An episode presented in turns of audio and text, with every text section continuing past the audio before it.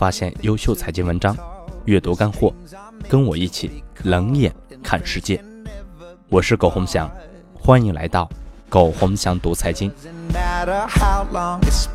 以下是今天的主要内容，我们一起来看。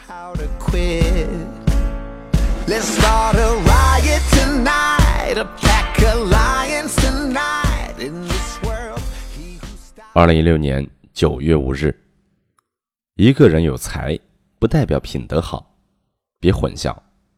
说实话，现实就是绝大部分有才华的人人品并不见得好。徐志摩、傅雷，按照现在的道德评价，都不是严格意义的品德高尚的人。郭德纲自然就别说了，肯定也不是啥好人，千万。别混淆。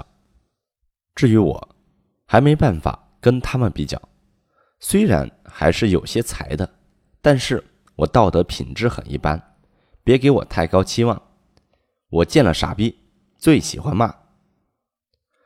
我这几年发现一个很有意思的问题：绝大部分人都是想了不敢去做，还有一部分人想了往往做反，想多做空。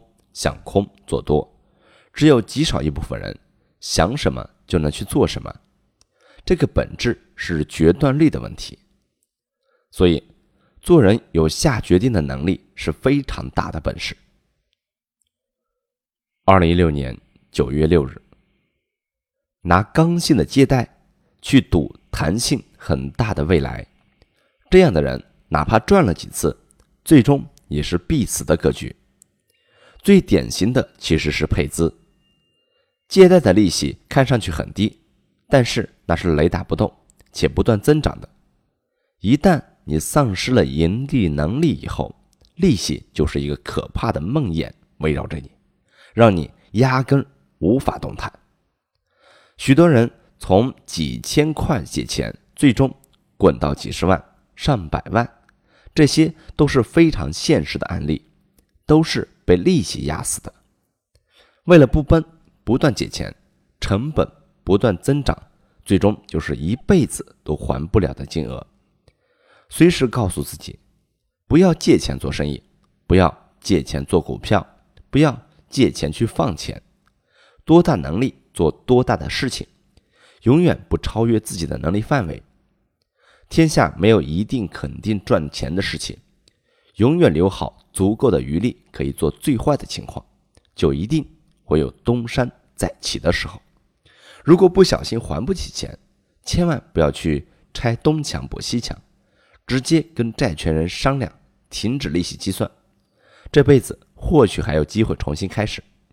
一旦开始不断倒来的钱还钱，这辈子铁定是废了。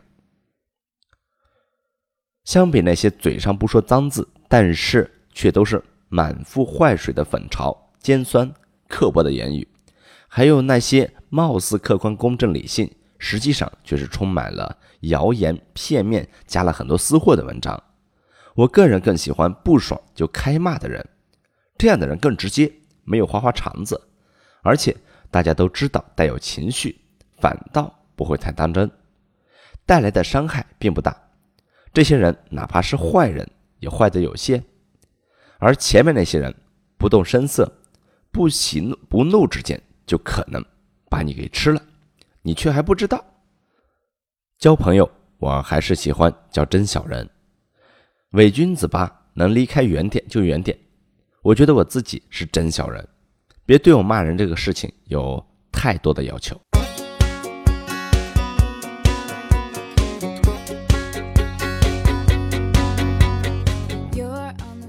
好了，朋友们，以上就是今天的全部内容，感谢您的收听，欢迎大家搜索“苟洪祥读财经”，我们下次再见。